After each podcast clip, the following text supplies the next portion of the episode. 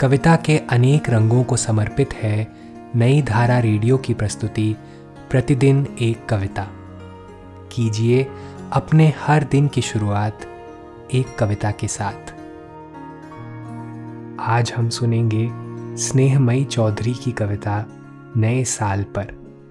आइए सुनते हैं यह कविता मेरी, यानी कार्तिकेय खेतरपाल की आवाज़ में।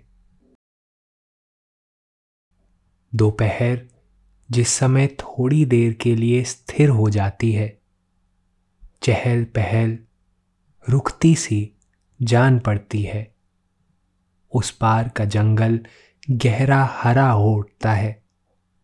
अपने कामों की गिनती करते करते जब सिर ऊपर उठाती हूँ, सूरज दूसरी दिशा में पहुँच चुकता है। दिन सरक कर चिड़ियों के पंखों में दुबक जाता है। मैं अपने को वहीं बैठी पाती हूँ, जहाँ सुबह थी।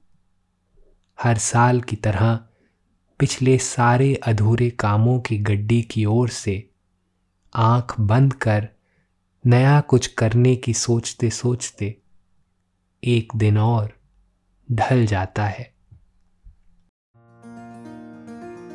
आज की कविता को आप पॉडकास्ट के शो नोट्स में पढ़ सकते हैं। आप जहाँ भी प्रतिदिन एक कविता सुन रहे हैं, वहाँ अपने कमेंट शेयर करना ना भूलें। अगर आप चाहते हैं कि नई धारा रेडियो की यह प्रस्तुति हर सुबह आपके व्हाट्सएप पर आ जाए तो हमें इस नंबर पर मैसेज भेजें। Seven four two eight seven seven five three seven six कल एक और कविता के साथ फिर मिलेंगे।